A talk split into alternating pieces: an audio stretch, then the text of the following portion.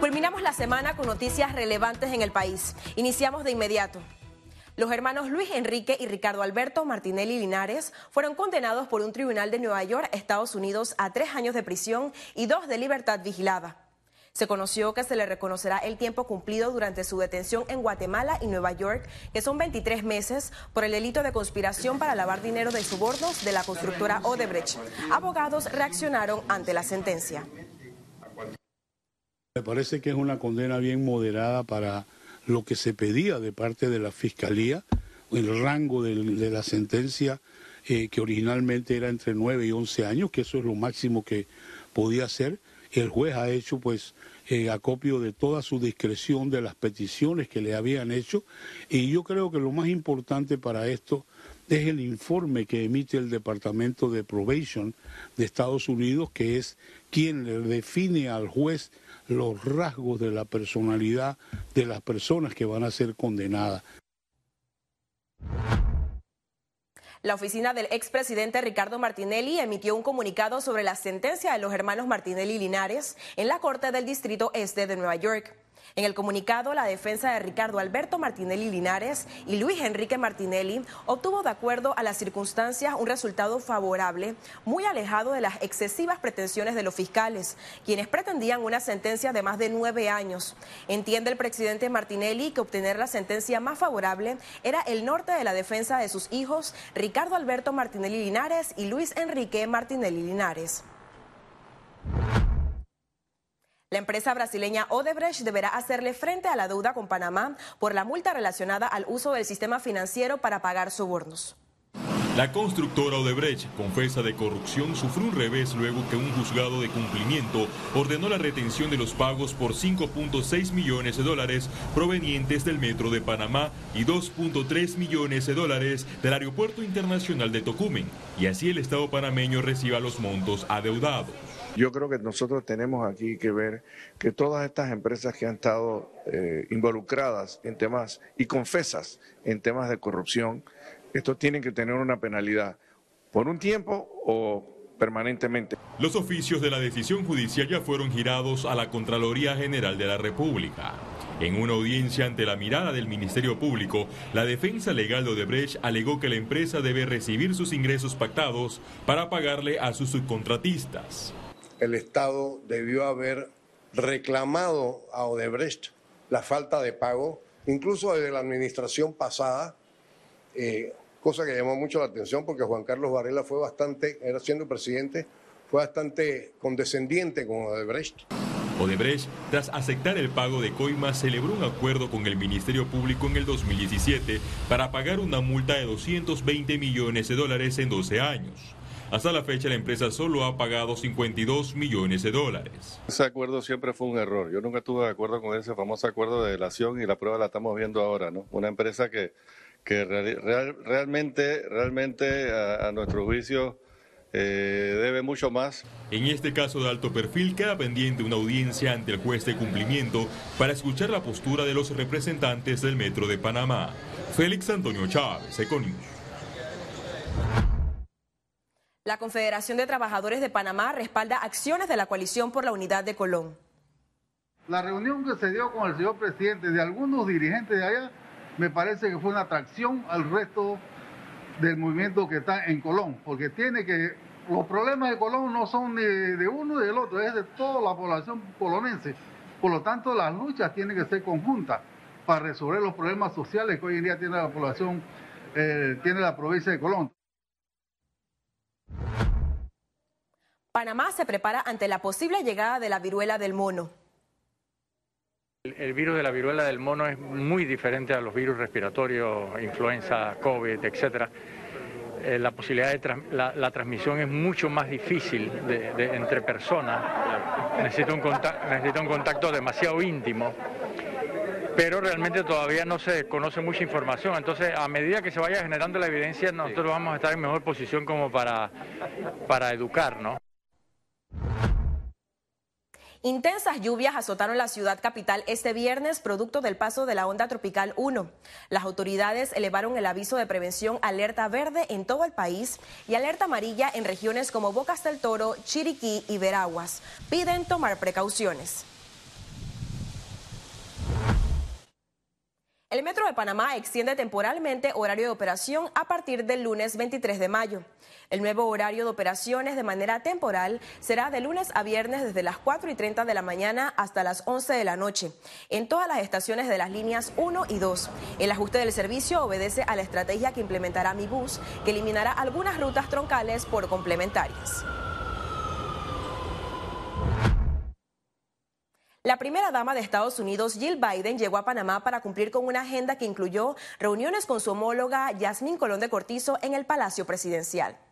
Las primeras damas visitaron una escuela local para conocer más sobre el programa Ver y Oír para Aprender, que lidera la primera dama Yasmín Colón de Cortizo, el cual ofrece exámenes de vista y audición a estudiantes y lentes y equipos auditivos según las necesidades.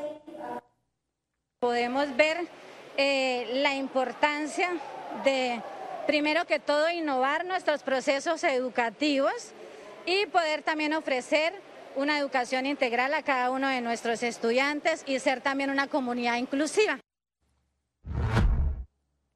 Guillermo Ford, hijo, denunció que el partido Molirena está secuestrado por el diputado Francisco Alemán. En conferencia de prensa, los militantes del colectivo político se refirieron al fallo del Tribunal Electoral a favor de la apelación por el reglamento de las elecciones del Mulirena. Con esta decisión se ordenó la corrección de los parámetros para la realización de los comicios internos convencionales. Ford manifestó que las actuales reglas del juego son antidemocráticas en vista que no permiten la participación de todos los miembros con miras a unas primarias. Uno es que se respete que las nóminas deben de ser a nivel distrital y no tener obligatoriamente que tener que juntar a 60 distritos para hacer una nómina. Dos, es que las nóminas, tal y como los reglamentos electorales a nivel nacional lo dictan, y siempre ha sido así, no tienen por qué ser obligatoriamente nóminas completas. Todo miembro del partido que quiera hacer una nómina podrá postular en, el distrito, en su distrito de su circunscripción sin unirse a nadie. Eso tiene que quedarle bien claro a, todos a toda la membresía del partido, que las nóminas no tienen que ser por el total de los delegados. El Canal de Panamá sometió a audiencia pública su nueva estructura de peajes. Luego que el Canal de Panamá anunció el pasado 1 de abril una nueva estructura simplificada de peajes que involucra una revisión al alza, este viernes realizó una audiencia pública con clientes para conocer sus observaciones al respecto.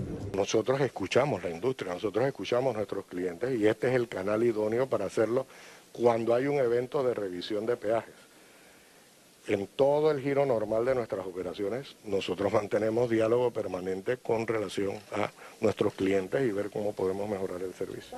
La administración del canal recibió comentarios de 17 clientes, 10 por escrito y 7 que participaron presencialmente en la audiencia. Algunas de las recomendaciones fueron...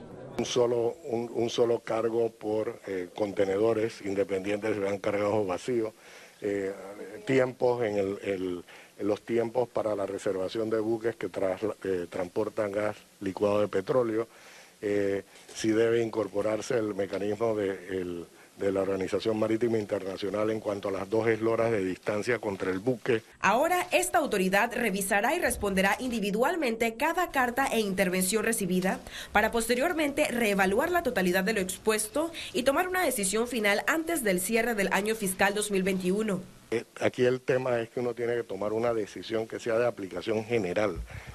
Cada cual va a presentar su caso según cómo le afecta a su propio negocio.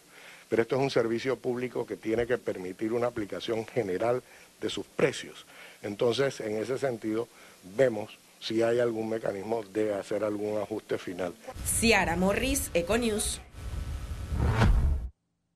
Economistas consideran que el gobierno nacional no tiene un plan para hacer frente a los problemas del país. Tiene que haber un plan de recuperación, no solamente ver que ha habido un inversionista, vamos a hacer tiempo mientras hacen el, empiezan a trabajar en Colón y ya habrá empleo. Tenemos que ver cómo jugamos baraja. No, tiene que haber una planificación. Además, tienen muy buenos economistas en el MEF. El problema es que no lo quieren hacer por su ideología de la década del 80 que insisten en pensar que la mano invisible del mercado es el que debe resolver las cosas y el Estado no debe tener eh, una estrategia. Ese es el gran error. Más de 2.000 personas utilizaron el Fondo Solidario de Vivienda en estos cinco primeros meses del año. Los primeros cuatro meses, ni siquiera te digo cinco, Hugo, en los primeros cuatro meses ya llevamos 2.716 soluciones de vivienda de estos que le estamos aportando los 10 mil dólares. Fueron casi 600 en, el mes de enero, eh, cerca de 800 eh, o un poquito más en febrero, alrededor de también 835 en marzo y unos 400 en abril. Estas son soluciones de vivienda que ya están otorgadas. Tigo lidera alianzas para impulsar el emprendimiento femenino en Panamá. Fortaleciendo nuestro programa Emprendedores en Acción con dos importantes alianzas, Canal de Empresarias y con la coach Madeleine Legnadier, para fortalecer aún más el emprendimiento de las mujeres en nuestro país. Ciudad del Saber trabaja con las mujeres desde el programa Canal de Empresarias y Tigo es uno de nuestros aliados importantes porque el objetivo de ambas instituciones es hacer que el emprendimiento femenino crezca. Con infezione confermata da virus monkeypox, virus altrimenti detto. Alarma en Europa. En pantalla, autoridades de salud de Italia confirman tres casos del virus de mono. Más detalles al regreso en internacionales.